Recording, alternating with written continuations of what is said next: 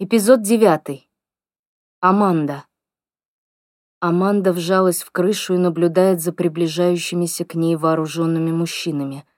Они идут по парковке, на несколько секунд скрываются за одной из машин и снова появляются.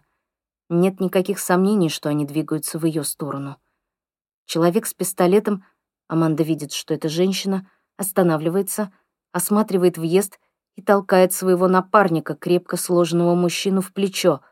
Он оборачивается и явно выслушивает приказ. Есть что-то пугающее и завораживающее во всей этой сцене. Два вооруженных человека в противогазах идут летним вечером по мертвому городу. Похоже на никогда не снятый видеоклип без звука, думает Аманда и крепче сжимает дубинку. Когда люди подходят к въезду, Аманда слышит звук быстро приближающейся машины — Сначала они не обращают на него никакого внимания, но потом все таки оборачиваются. Женщина привычным движением вскидывает пистолет, а мужчина, судя по всему, растерялся и не знает, что делать.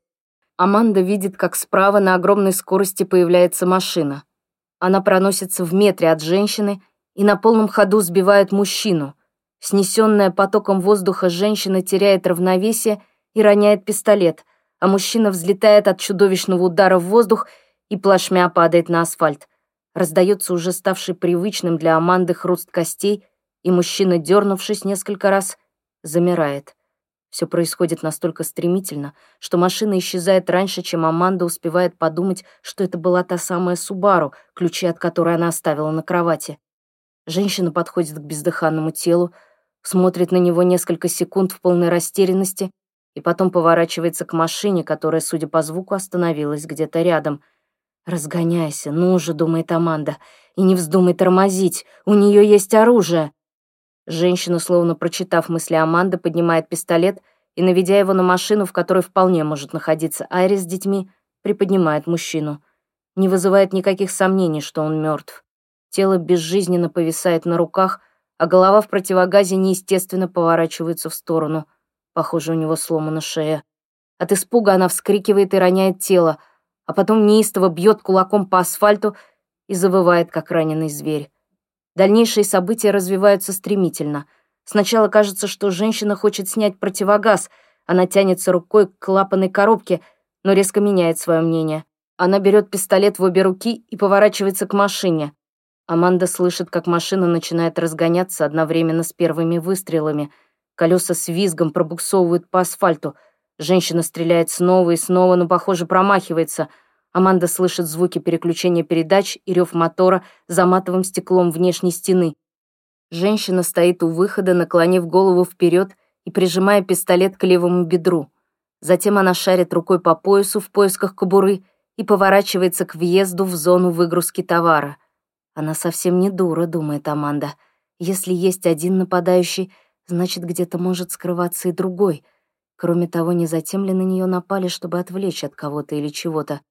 Женщина наклоняется и поднимает с асфальта автомат напарника. Затем она быстро подбегает ко въезду и, спрятавшись за стеной, начинает проверять оружие. Ситуация накаляется. Аманда слышит тяжелое дыхание женщины. Похоже, ей трудно дышать в противогазе. Женщина стоит рядом с грузовиком. Аманда боится шелохнуться и даже не рискует посмотреть вниз. Водительская дверь открывается — и кабина наклоняется. Женщина садится за руль. Теперь от Аманды ее отделяют несколько десятков сантиметров. Аманда до боли зажмуривает глаза, как будто это может что-то изменить. «Дерьмо!» — доносится до нее ругань. «Фак!» Кабина ходит ходуном, крыша дрожит. «Грёбаный противогаз!» — продолжает ругаться женщина.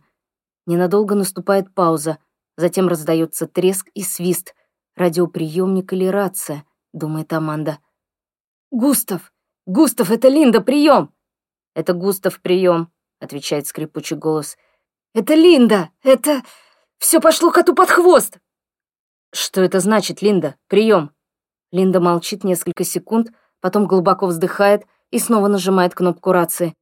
«Мы нормально высадились, вертолет улетел. Когда мы приблизились к цели, появилась машина и переехала Карлоса.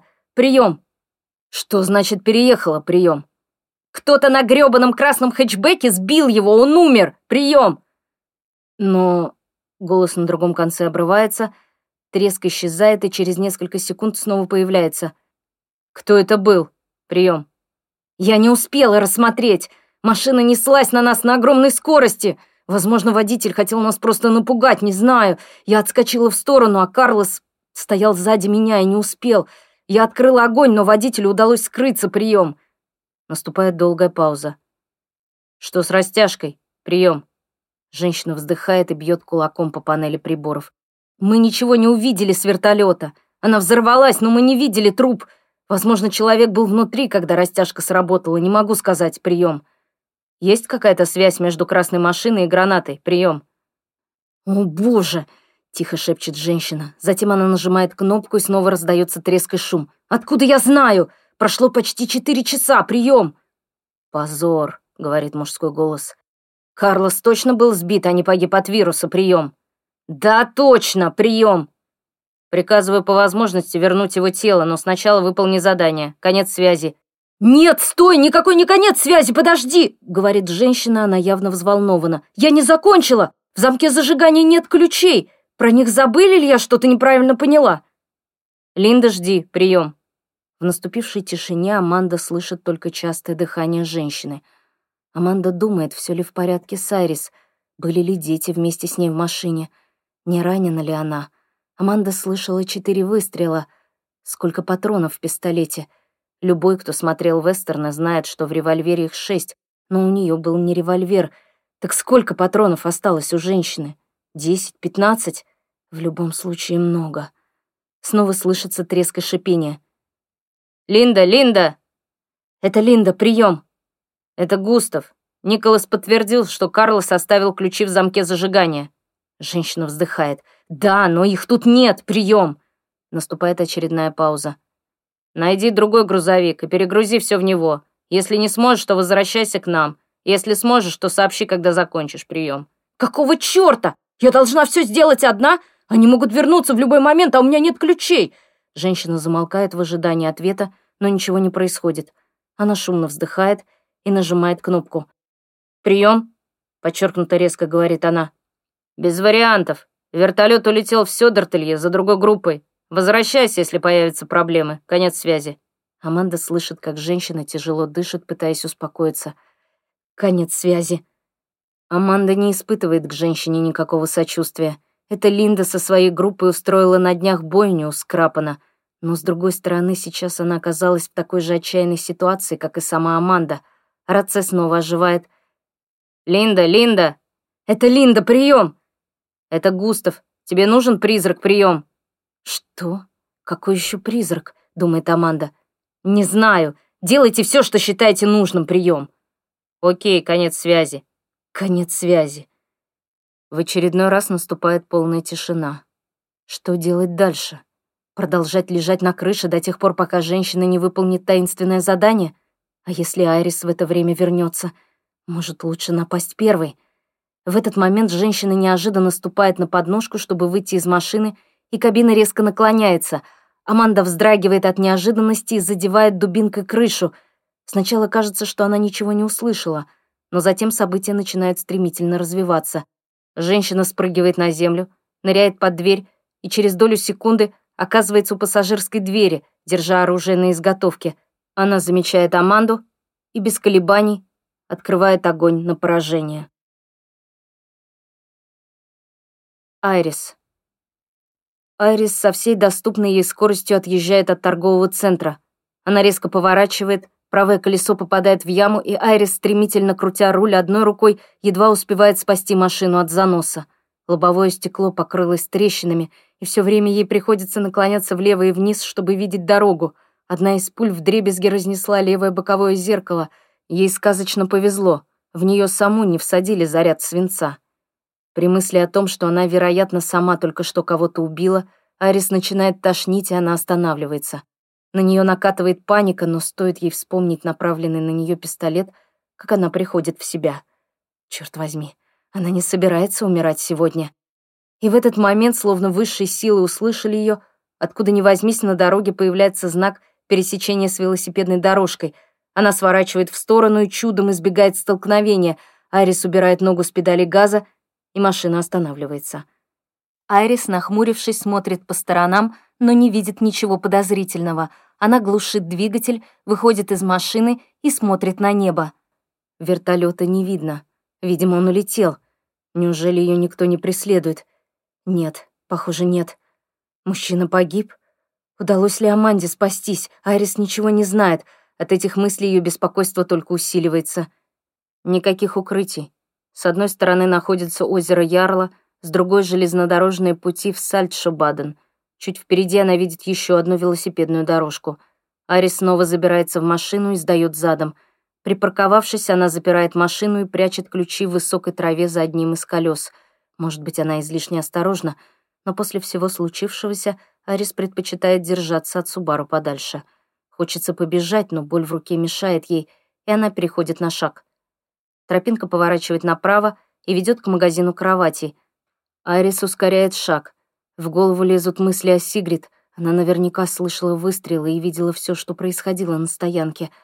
Айрис до последнего момента хотела свернуть, но даже перепуганное лицо мужчины не остановило ее. Женщина все же выжила и отблагодарила ее выстрелами. Проходя мимо витрин магазина мягкой мебели, она видит пару ног, торчащих из-за мусорного контейнера. Вот куда Аманда вытащила женщину из магазина. Приблизившись к выходу, она осторожно стучит в дверь. В окне появляется чей-то силуэт, и через несколько секунд на пороге магазина появляется Дана. Он явно напуган и расстроен. «Вы в порядке? Мы слышали выстрелы?» — спрашивает он. Они промахнулись. Машину пришлось сбросить. Вы видели, как я сбила этого человека?» — спрашивает она. «Да, видели. Мы думали, вас убили», — говорит Дан, он все еще кажется встревоженным. «А как насчет других выстрелов?» «Каких?» «Минут через пять после того, как вы уехали, прозвучало два выстрела, может быть, три, потом еще два выстрела, вот совсем недавно». «Аманда», — со страхом думает Айрис. «Запри дверь и иди к Сигрид. Я пойду искать Аманду». Айрис разворачивается и идет к складам. Ей кажется, что Сигрид смотрит на нее. Сердце Айрис разрывается. Она хочет вернуться и схватить дочь в объятия, чтобы та поняла, что мама рядом, и ей нечего бояться. Но Айрис даже не машет ей рукой. Вдруг кто-то увидит ее и поймет, что в здании есть еще люди. Аманда. Аманда резко дергается назад и чувствует резкую боль в плече. Она скатывается с крыши и повисает на двери, которая под ее весом распахивается, и Аманда чудом уворачивается от второй пули — она разжимает пальцы, падает на землю и закатывается под грузовик. Раздается третий выстрел, за которым следует громкое шипение. На этот раз жизнь Аманде спасло левое переднее колесо. Краем глаза она видит, что из-за спускающегося колеса грузовик медленно опускается на нее. Чтобы ее не раздавило, Аманда ползет к погрузочному гейту подальше от кабины. Она слышит громкую ругань, но не понимает, где находится женщина. Впрочем, ей некогда думать об этом — надо поскорее уносить отсюда ноги. Она вылезает из-под задних колес, запрыгивает на погрузочную платформу и скрывается в темноте. Раздается еще один выстрел.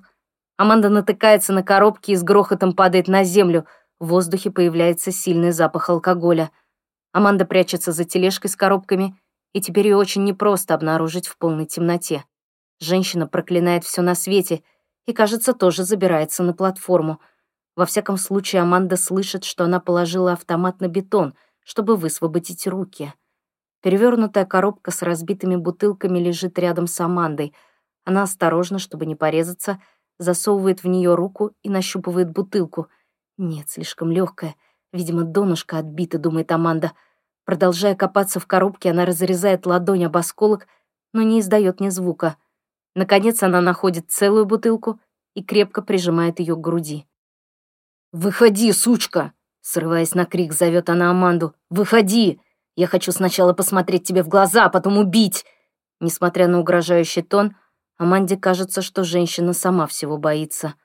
Она стоит в проеме и обводит взглядом складское помещение. Должно быть, противогаз сильно мешает ей разглядеть что-либо в этой кромешной тьме, и это дает Аманде большое преимущество. Интересно, она может услышать ее? Скорее всего, нет. Аманда никогда не носила противогаз, но догадывается, что слух он точно не улучшает. Скрываясь за коробками, Аманда беззвучно крадется в угол. Ее взгляд прикован к женщине, которая, поборов страх, наконец заходит в помещение. Аманда щурится в темноте. Она отчетливо помнит, что в прошлый раз, еще до появления вертолета, она видела в глубине помещения тонкую полоску света. Тогда она еще подумала, что кто-то, уходя из соседней комнаты или коридора, забыл выключить свет и закрыть дверь. На улице смеркается, и ее попытки найти источник света остаются безрезультатными. Где-то должен быть выход со склада. И, возможно, несколько полок с целыми бутылками. Она должна рискнуть. «Ау, тварь! Выходи, я тебя все равно найду!» Аманда тихо ставит бутылку на пол — и нащупывает ближайшую коробку. Она тяжелая, но Аманда сможет ее поднять. Затем она снова берет бутылку. Глаза Аманды уже достаточно привыкли к темноте, чтобы прочесть этикетку. Виски Лаудерс. Аманда прицеливается и швыряет бутылку в середину зала, где, по ее представлению, должен быть проход. Бутылка разбивается метрах в десяти от нее. Женщина реагирует мгновенно. Она вскидывает пистолет и дважды стреляет на звук. Две яркие вспышки на долю секунды освещают помещение, и Аманда убеждается, что была права. Примерно в середине зала она видит проход и красные полки, за которыми легко можно спрятаться. Она встает, хватает коробку с виски и со всей силы кидает ее в женщину. Острая боль пронзает простреленное плечо Аманды. Женщина вскрикивает, сначала от неожиданности, а потом от боли, и, потеряв равновесие, валится на пол. Сверху прямо ей на голову обрушивается коробка — Пистолет отлетает в сторону. Разбившиеся бутылки наполняют зал хмельным ароматом. Пока женщина пытается встать, Аманда огибает ящики и бросается за пистолетом. На какое-то время она ослепла от вспышек выстрелов, но ей кажется, что он отлетел к первому ряду полок. Она падает на пол и отчаянно шарит руками под полками. Надо спешить. Женщина в любой момент может напасть сзади. Прежде чем Аманде удается схватить пистолет, она слышит громкий панический крик. «Нет, нет!» кричит женщина и судорожно ощупывает противогаз, словно пытается что-то найти. Аманда с недоумением оборачивается и сразу понимает, в чем дело. Когда женщина упала, фильтрующая коробка противогаза приняла основной удар на себя и, отломившись, отлетела на погрузочную платформу. «Твою мать! Нет, нет!» Женщина по-прежнему держится за лицо, продолжая неистово искать фильтр. Потом она слышит шаги Аманды и сжимается от страха. Но боится она не пистолета, а саму Аманду. «Нет, пожалуйста, не подходи, остановись, ты можешь быть... Пожалуйста, не подходи!» Она ползет к выходу, замечает на платформе фильтр и, не оглядываясь на Аманду, бросается к нему. Она хватает его и трясущимися руками пытается поставить на место. У женщины ничего не получается, и тогда она просто прижимает коробку к противогазу. «Нет, нет, резьба, черт, у него... резьба!» Обессилев, она роняет фильтр на пол. Аманда видит, что большая часть горловины фильтра осталась в противогазе, и вернуть его на место теперь невозможно. «Пожалуйста!» — умоляет женщина дрожащим от страха голосом и вытягивает вперед руку. Аманда стоит прямо перед ней, крепко сжимая пистолет в руке. «Пожалуйста, не подходи, я могу!» Она вздыхает, «Только не...» «Почему?» — резко перебивает ее Аманда. Почему я не могу подойти к тебе? Ты хотела меня убить, причем несколько раз. Разве ты не видела, что у меня нет оружия, а?» Женщина смотрит ей в глаза и словно становится меньше ростом. «Мне конец», — шепчет она. «Ты успела сильно надышать, здесь это помещение плохо проветривается, и я наверняка уже заразилась». Они молча смотрят друг на друга. «Это заразно?» — спрашивает Аманда. «Мы думаем, что да», отвечает женщина. И, судя по всему, очень заразно, во всяком случае, все говорит об этом. Как быстро появляются первые симптомы? По-разному. У некоторых очень быстро. Сначала начинает болеть горло, потом начинается кашель. У кого-то через 15 минут, у кого-то через 30. Аманда поудобнее перехватывает пистолет. «Откуда ты все это знаешь?» Женщина трет шею. «На самом деле я мало что знаю. И тем не менее, кое-что ты знаешь, это очевидно. Человек, с которым я разговаривал по рации, знает намного больше. Это он нас всех обзвонил. Кто он? Густав. Он был моим командиром в Мали. Аманда чувствует, что замерзает. Ее рука затекла, и она снова перекладывает пистолет в другую. Оказывается, он весит куда больше, чем она думала. Значит, все это как-то связано с военными? Женщина отрицательно качает головой. «Нет», — отвечает она, — «хотя мы почти все военные, точнее, были ими». «Но как же...» — женщина поднимает обе руки к своей голове. «Не возражаешь, если я сниму противогаз? Хочу перед смертью подышать нормальным воздухом». Аманда согласно кивает и окидывает женщину внимательным взглядом. Ей не больше 30 лет, блондинка, женщина усиленно растирает кожу, распухшую от долгого ношения противогаза. «Тебя зовут Линда?» Она медленно кивает. «А тебя?» Немного поколебавшись, Аманда называет свое имя. «Не скажу, что мне приятно познакомиться», — говорит Линда, криво усмехаясь. «Так кто же ты и что здесь делаешь? Отвечай!» «Хочешь узнать все, пока я жива?» «Вроде того». Линда хмыкает, снова трёт шею, решительно взмахивает рукой. «Два условия», — говорит она и для верности показывает два пальца. «Во-первых, давай выйдем на улицу. Я не хочу сдохнуть в этом вонючем гараже». «Хорошо». «Во-вторых, в пистолете осталось всего два патрона.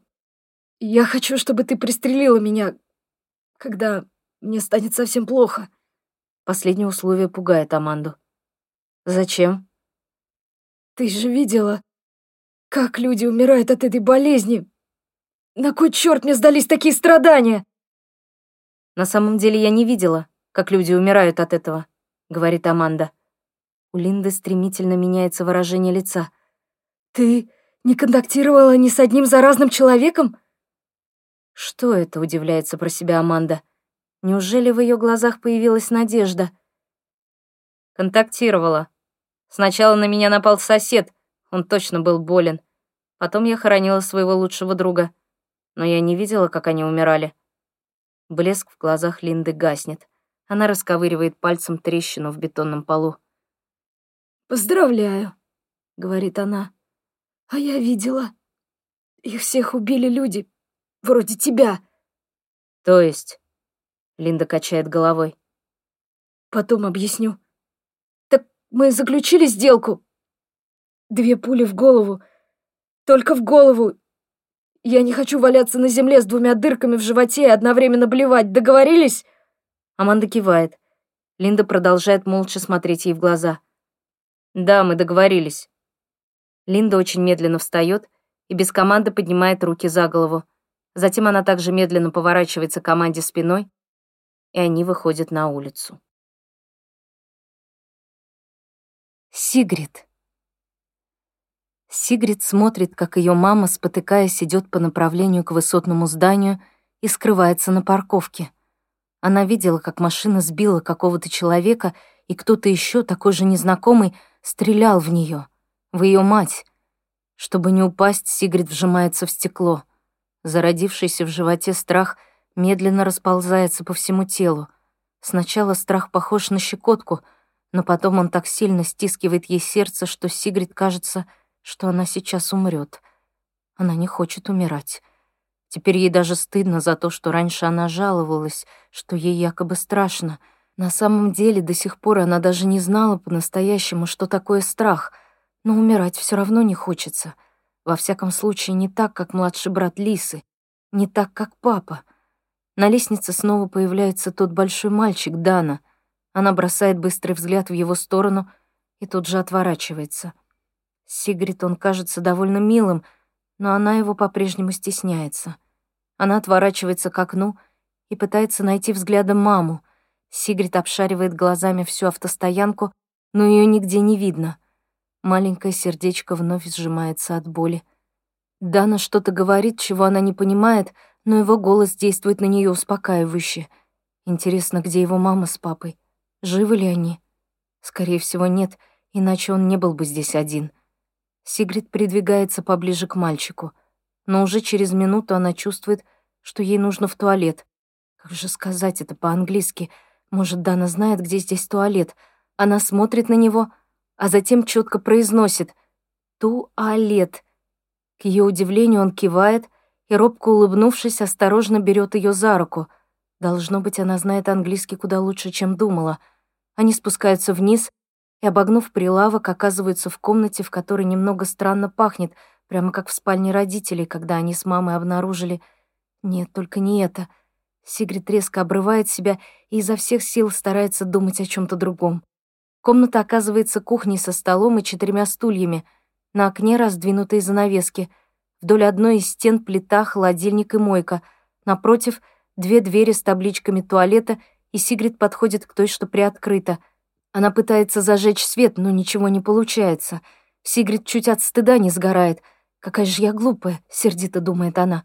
Еще не хватало, чтобы Дана посчитал ее маленькой беспомощной девочкой, но, кажется, он ничего не заметил. Сигрид оставляет дверь немного приоткрытой, чтобы внутрь попадал свет. Снаружи слышно, как Дана открывает дверцы буфета и выдвигает ящики, совсем как она сама играла когда-то дома, роясь в ящике для столовых приборов. Сходив в туалет и безуспешно попытавшись смыть за собой, Сигрид возвращается на кухню. Она застаёт Дана роющимся в картонной коробке в углу. На кухонном столе уже лежат разложенными какие-то вещи. Он поднимает голову и ободряюще улыбается — Сигрид пытается улыбнуться в ответ, но ей по-прежнему не по себе от страха за маму, и вместо улыбки получается какая-то гримаса. Она краснеет. Дана закрывает коробку. Кажется, он не нашел того, что искал. Его взгляд останавливается на чем то позади нее. Она оборачивается. В углу за холодильником неприметный металлический шкафчик. Он открыл его. «Гляди-ка», — говорит он, вынимая, протягивая ей связку ключей. «Картман!» — вскрикивает она. «Картман?» «Да!» — кивает она. «Ну, ладно», — с сомнением произносит он. Сигрид улыбается. Она не уверена, что он понял ее шутку, но на секунду ей становится легче. Дана берет лежащий рядом с мойкой для посуды пустой пластиковый пакет и начинает складывать в него все, что он выложил перед этим на кухонный стол. Пара хлебных ножей, какая-то металлическая спиралька, похожая на ту, которой мама пользуется, чтобы откупоривать бутылки вина — и небольшой молоточек. «Готтехев», — произносит Дана. Во всяком случае, Сигрид расслышала именно это. Она не знает, что это значит. Может, он говорит, что им повезло, что здесь оказался пакет? На всякий случай она кивает. Внезапно откуда-то снаружи доносится стук. Дана выхватывает из пакета один из хлебных ножей и прикладывает палец к губам, призывая молчать. Испуганная Сигрид кивает в ответ, но все же она надеется, что это просто ее мама вернулась — мама и Аманда. Они направляются к боковой дверке за колоннами, осторожно приоткрывают ее, и Сигрид вздрагивает, неожиданно почувствовав руку Дана на своем плече. Он мягко отпихивает ее к себе за спину. Перед закрытыми дверями главного входа кто-то стоит. «Это точно не мама», — думает Сигрид, когда стеклянная витрина разлетается в дребезги. Аманда. Они выходят на парковку. Начинает смеркаться, но между высотными домами еще пробиваются лучи закатного солнца. Линда идет по газону к выходу, по-прежнему держа руки за головой. «Перестань», — говорит Аманда. «Тебя же не на казнь ведут. Опусти руки и сядь на траву». Линда опускает руки и без сил опускается на землю. «Как хочешь. Теперь ты здесь командуешь». Она пристально смотрит в глаза Аманде, которая по-прежнему не опускает пистолет. «Ну, и что дальше?» «Почему вы убиваете здоровых людей?» Она не уверена, что подобные вопросы сейчас уместны, но с чего-то ведь надо начинать разговор. Аманде не по себе на открытом месте, она нервно оглядывается по сторонам. «Потому что вы заразны. Или, скажем так, любой, кто контактировал с больным, является носителем вируса, даже если сам он не заболевает. А трупы заразны? Насколько нам известно, вирус быстро погибает после смерти своего носителя, поэтому если трупы и заразны, то недолго. Но сколько именно мы не знаем.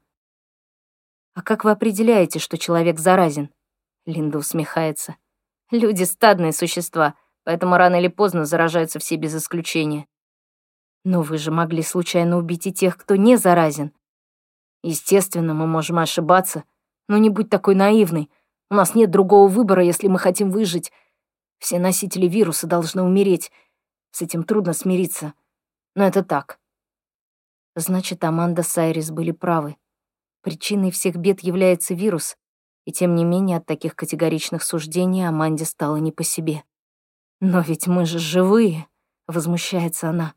«Вы не можете просто так ходить по улицам и отстреливать...» Линда резко перебивает ее. «Именно это мы и делаем. Если мы хотим выжить, то такие, как ты, должны умереть. Это аксиома». Она замолкает, снова трёт свою шею и вздыхает. «Впрочем, с меня хватит. Чёрт. Этот дурацкий противогаз натер мне шею до крови. Бесит жутко». «Так кто ты такая? Откуда тебе все это известно?» Линда поднимает руку. «Я только посмотрю, сколько сейчас времени, ладно?» Аманда замечает у нее на руке часы. «Ты куда-то опаздываешь?» «Вообще-то да, но сейчас мне не до этого. Хочу знать, как долго я хожу без противогаза». На мгновение она задумывается. «Двадцать минут. Кто бы мог подумать. Значит, у меня не самая слабая иммунная система. Тоже неплохо». «Может, у тебя выработался иммунитет?» — высказывает свою догадку Аманда. «Такое никому заранее неизвестно. Ты раньше контактировала с больными?» Линда грустно улыбается. «Не встречала никого, кто контактировал бы без противогаза с носителем вируса, а потом выжил. Похоже, ты редкое исключение, а вот у меня, похоже, скоро заболит горло». «Тогда советую поторопиться, иначе я прострелю тебе ногу и уйду, а ты останешься здесь помирать». Линда снисходительно усмехается, но продолжает. «Я принимал участие в миротворческой миссии ООН в Мали, а Густав был моим непосредственным командиром. В прошлом году, перед Рождеством, наш срок службы закончился, и мы вернулись домой. Поздно вечером в понедельник он позвонил мне и спросил, доверяю ли я ему. Я ответила, что кроме него я вообще никому не доверяю. Тогда он прямо сказал — что во вторник произойдет глобальная катастрофа, в результате которой большинство людей погибнет, причем очень быстро, и наша цивилизация будет стерта с лица Земли. Еще он добавил, что если я нахожусь в центре Стокгольма, особенно в северной его части, то должна немедленно уехать из города. На всякий случай я уточнила, не шутит ли он. Густав сказал, что нет, мне ничего не оставалось, как поверить ему. Но как вы... Как он узнал? Абсолютно безумная история. Жена Густава руководила секретной лабораторией Института по контролю за инфекционными заболеваниями в Сольне. Это одна из немногих лабораторий в Европе с уровнем допуска R4, самый высокий уровень. В понедельник днем у них что-то пошло не так. Не знаю точно что, Густав, кстати, тоже, но похоже, что сначала один из сотрудников допустил серьезную ошибку, когда работал с чрезвычайно агрессивным штаммом лабораторного вируса, а потом другой работник — нарушил правила безопасности и заразился. Когда все открылось, было уже поздно. Заразившийся сотрудник к тому времени успел взять отгул и уехать на автобусе на станцию метро Уденплан. Это и стало началом конца, хотя спецслужбы и пытались найти его, чтобы отправить в карантин. Услышав название Уденплан, Аманда вздрагивает. «Так он сел в метро на станции Уденплан?» — уточняет она. «Понятия не имею. Знаю только, что они не смогли остановить распространение вируса. А что? Аманда отрицательно качает головой. «Нет, ничего», — отвечает она. Тот факт, что Линда вскользь упомянула название станции, мимо которой она сама проезжала во вторник утром, заставляет Аманду поверить в правдивость ее истории. Получается, мы сами создали вирус? В Стокгольме? Был ли он там создан или только хранился, я не знаю. Но, в принципе, самые опасные вирусы создаются именно в лабораториях. Ученые изучают худшие из возможных сценариев и создают противоядие к вирусам, встречающимся в природе. Так они вроде как идут на шаг впереди и всегда готовы к появлению новых вирусов. Рука Аманды снова начинает болеть. Очень хочется опустить пистолет, но она боится, что Линда заметит ее слабость и внезапно нападет. Но она не имела права никому, даже своему мужу, сливать подобную информацию. Скорее всего, это должно было остаться тайной. Линда отрицательно качает головой. «Ты вообще ничего не поняла», — говорит она. Все было кончено в тот момент, когда заразившийся сотрудник сел в автобус. Вирус распространяется с невероятной скоростью. Человек за 5-10 минут заразил всех пассажиров, а они, в свою очередь... Да что я рассказываю? Ты сама знаешь, что было дальше. Стокгольм и большая часть Скандинавии вымерли в течение суток. Думаю, не сильно ошибусь, если предположу, что в настоящий момент пандемия охватила весь мир. Аманда делает глубокий вдох, но Линда сразу же закатывает глаза. «Что? Думаешь, вирус был остановлен при прохождении паспортного контроля на южной границе Швеции?» «Нет», — качает головой Аманда. «Просто я думаю, ты не такая плохая, какой хочешь казаться». Линда на несколько секунд задумывается. «Пожалуй», — наконец отвечает она, — «ты права. Как бы то ни было, к вечеру понедельника Черстин осознала всю серьезность ситуации и, наплевав на секретность, предупредила Густава.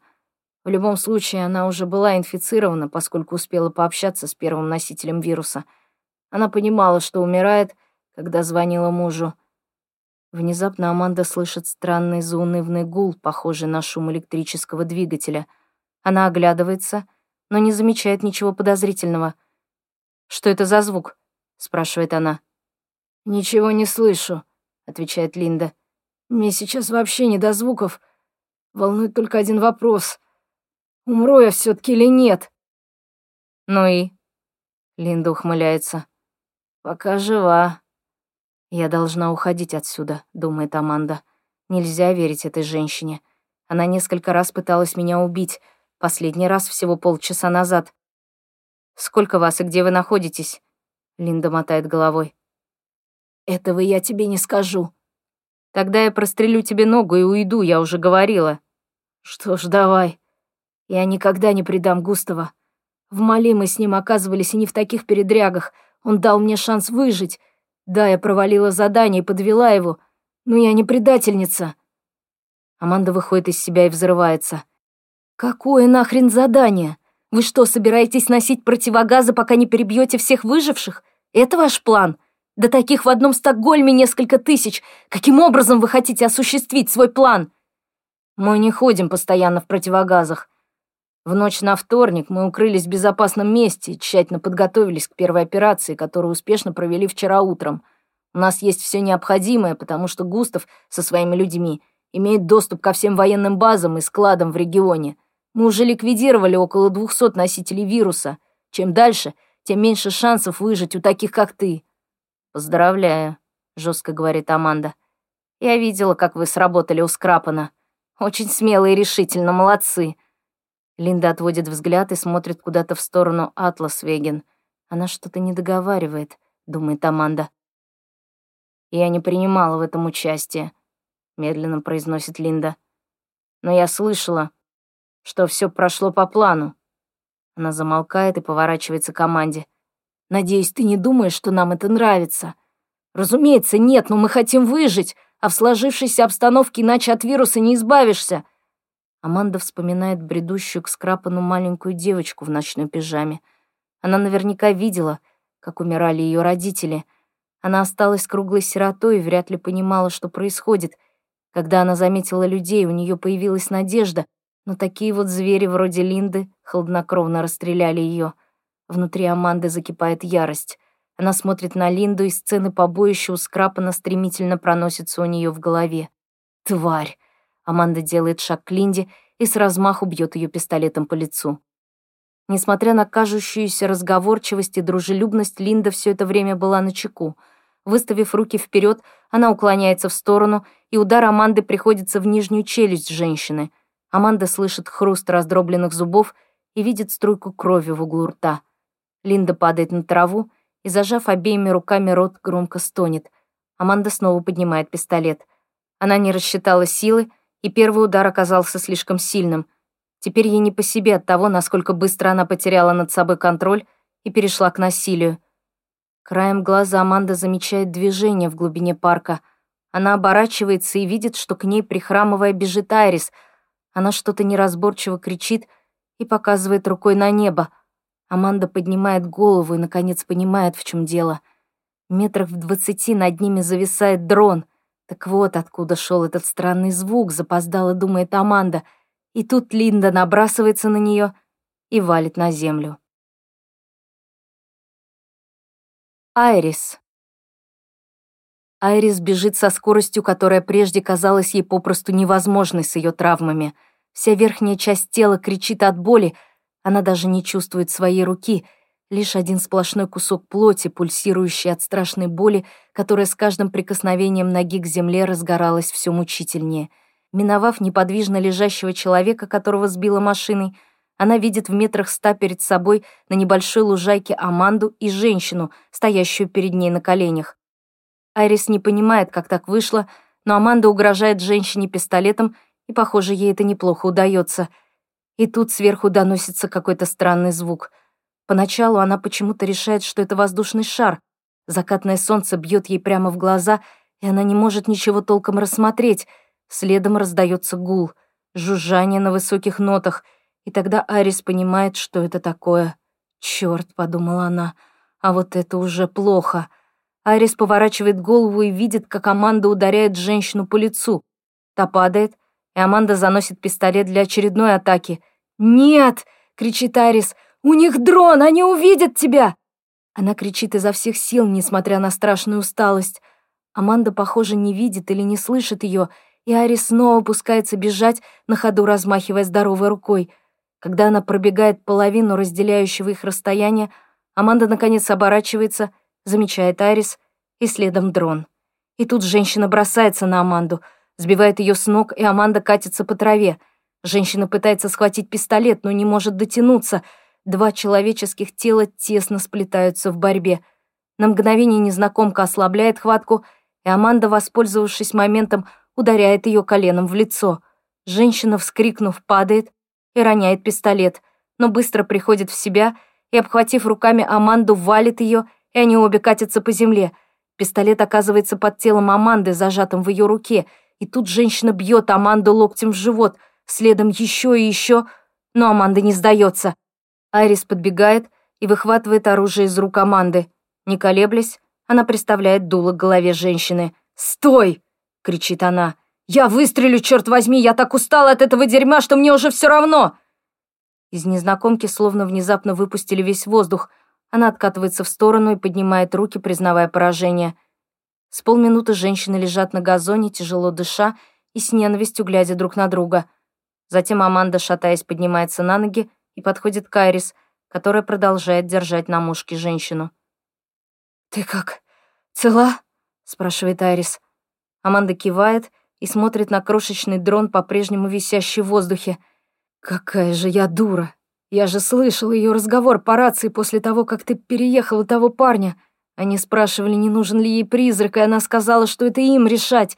Я тогда не поняла, что это значит, а теперь все встало на свои места. Ну, конечно же, Дрон-призрак — идеальный вариант для такой банды убийц, как вы. У нас был один такой для проекта, над которым я работала весной. Почему он просто зависает в воздухе, и все?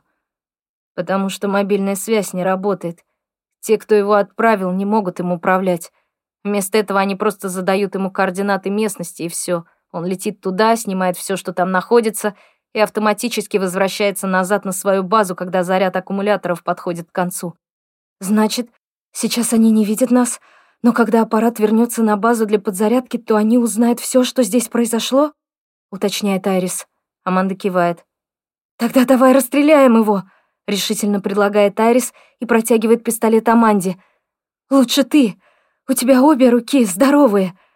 Аманда протягивает руку, но на полпути останавливается и переводит взгляд на лежащую на земле женщину. «Подожди, я должна сначала кое-что взять. Смотри, не дай ей себя одурачить. Стоит выпустить ее из поля зрения хоть на секунду, как она тут же нападет на тебя. И Аманда, развернувшись, бежит по траве обратно к складу. «Ты не выживешь», — говорит женщина слабым голосом, едва Аманда удаляется на приличное расстояние. «Кто угодно, но только не ты». Арис быстро смотрит на свой гипс. «Может быть», — не спорит она, — «но тебе тоже не жить». Женщина издает короткий смешок. «Да, похоже на то. Но мои друзья выживут и убьют вас, особенно когда увидят, что здесь было!» И незнакомка многозначительно смотрит вверх на дрон. «Так ты одна из тех, кто убивал сегодня всех у Скрапана?» «Нет», — говорит женщина, — «меня там не было». «Но это ты пристрелила вчера того бродягу возле Медиса». По реакции незнакомки Арис понимает, что та не ожидала такого вопроса. Какое-то время она медлит с ответом. «Вы все просто чертовы трусы», — говорит Айрис с отвращением. В это время дрон снова начинает жужжать. Похоже, он собрался улетать. Айрис быстро смотрит на него и тут же переводит взгляд на женщину, чье лицо расплывается в издевательской ухмылке. «Ну, и что ты будешь делать?» — дерзко спрашивает она. «Кого из нас ты выберешь своей мишенью?» Арис делает два шага назад и поворачивается так, чтобы видеть сразу обоих, и дрон, и женщину. Пульс внезапно учащается, и она ощущает сильнейший прилив адреналина. Черт подери, где же Аманда? «Давай, решайся. Он может исчезнуть любую секунду. Гораздо сложнее прицелиться, когда он движется. Ты знаешь, как быстро он может летать?» «Заткнись!» — шипит Айрис. Краем глаза она видит, как Аманда возвращается, неся что-то в руке. Бита. Оружие, чтобы справиться с женщиной и без помех сбить дрон. Жужжание усиливается. Дрон начинает подниматься и устремляется в южном направлении. «Нет!» — мысленно вскрикивает Айрис. «Нет, нет, нет, дерьмо!» Ее взгляд мечется между женщиной и дроном и обратно. Наконец она принимает решение и стреляет.